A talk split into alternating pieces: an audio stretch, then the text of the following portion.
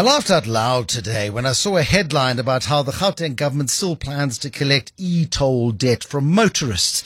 It's no laughing matter. I'm just laughing at the principle. Uh, Wayne Duvenage is chief executive at uh, the organization Undoing Tax Abuse. Uh, the organization, of course, founded in the early days of e-tolls um, and fought a very successful campaign against e-tolls. I think it's still due to come to an end at the end of March, isn't it, Wayne?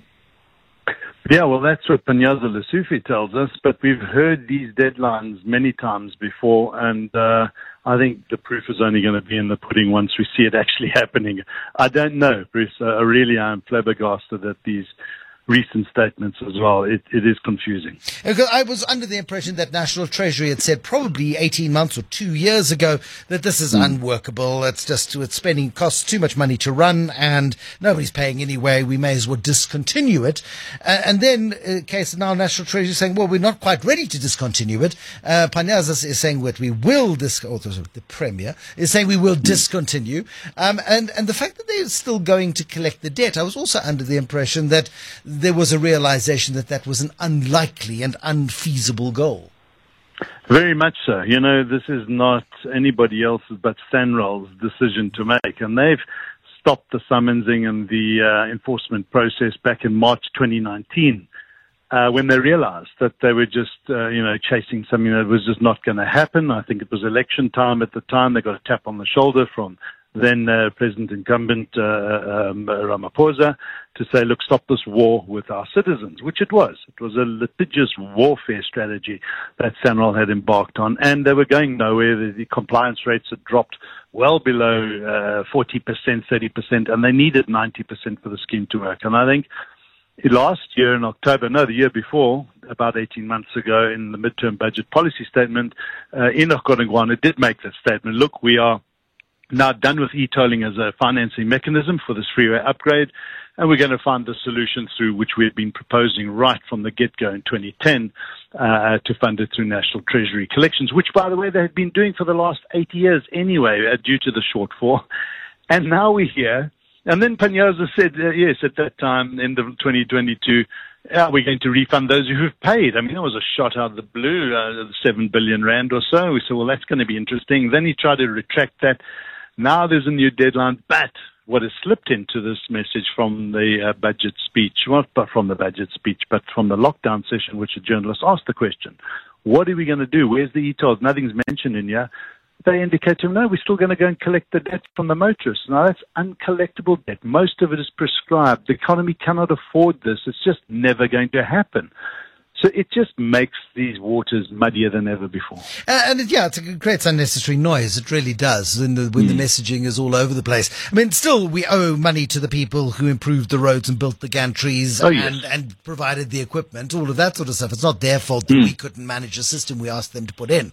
So we still exactly. have to pay. We, we still have to pay for it, even though um, it's not generating any money itself.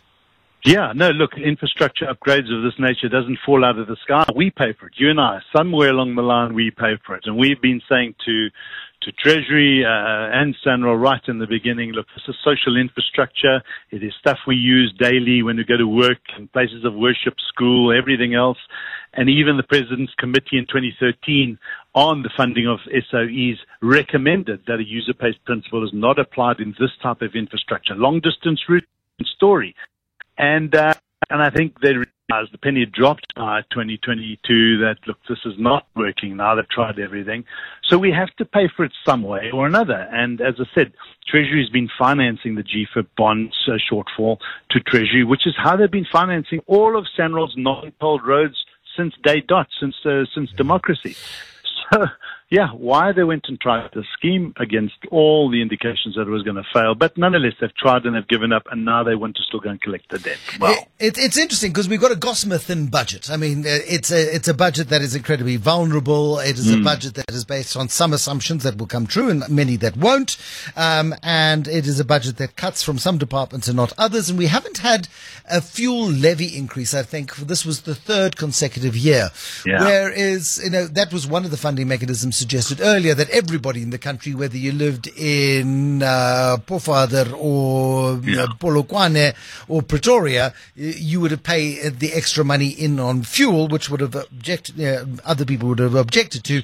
But we're not seeing the revenue come from there either. And I'm just, I'm worried that these, everything is being funded on debt and we, uh, it's part of the, the billion rand a day interest payment that we have now is that, you know, government planning has been inadequate.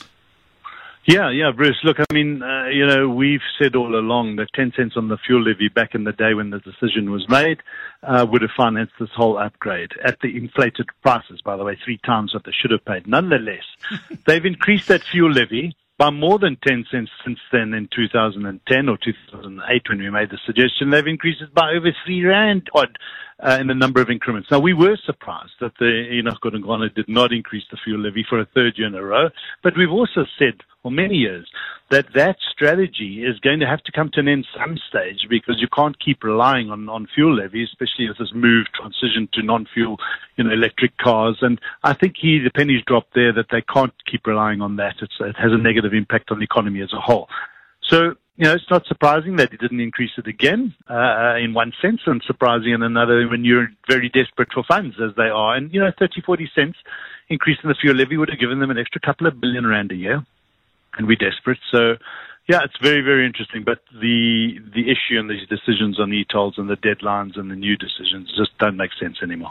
Wayne Duvenage, thank you, Chief Executive at the organization Undoing Tax Abuse, OUTA. Uh, Wayne Duvenage, the founder, of course, of that organization, founded in response to the beginning of e-tolls.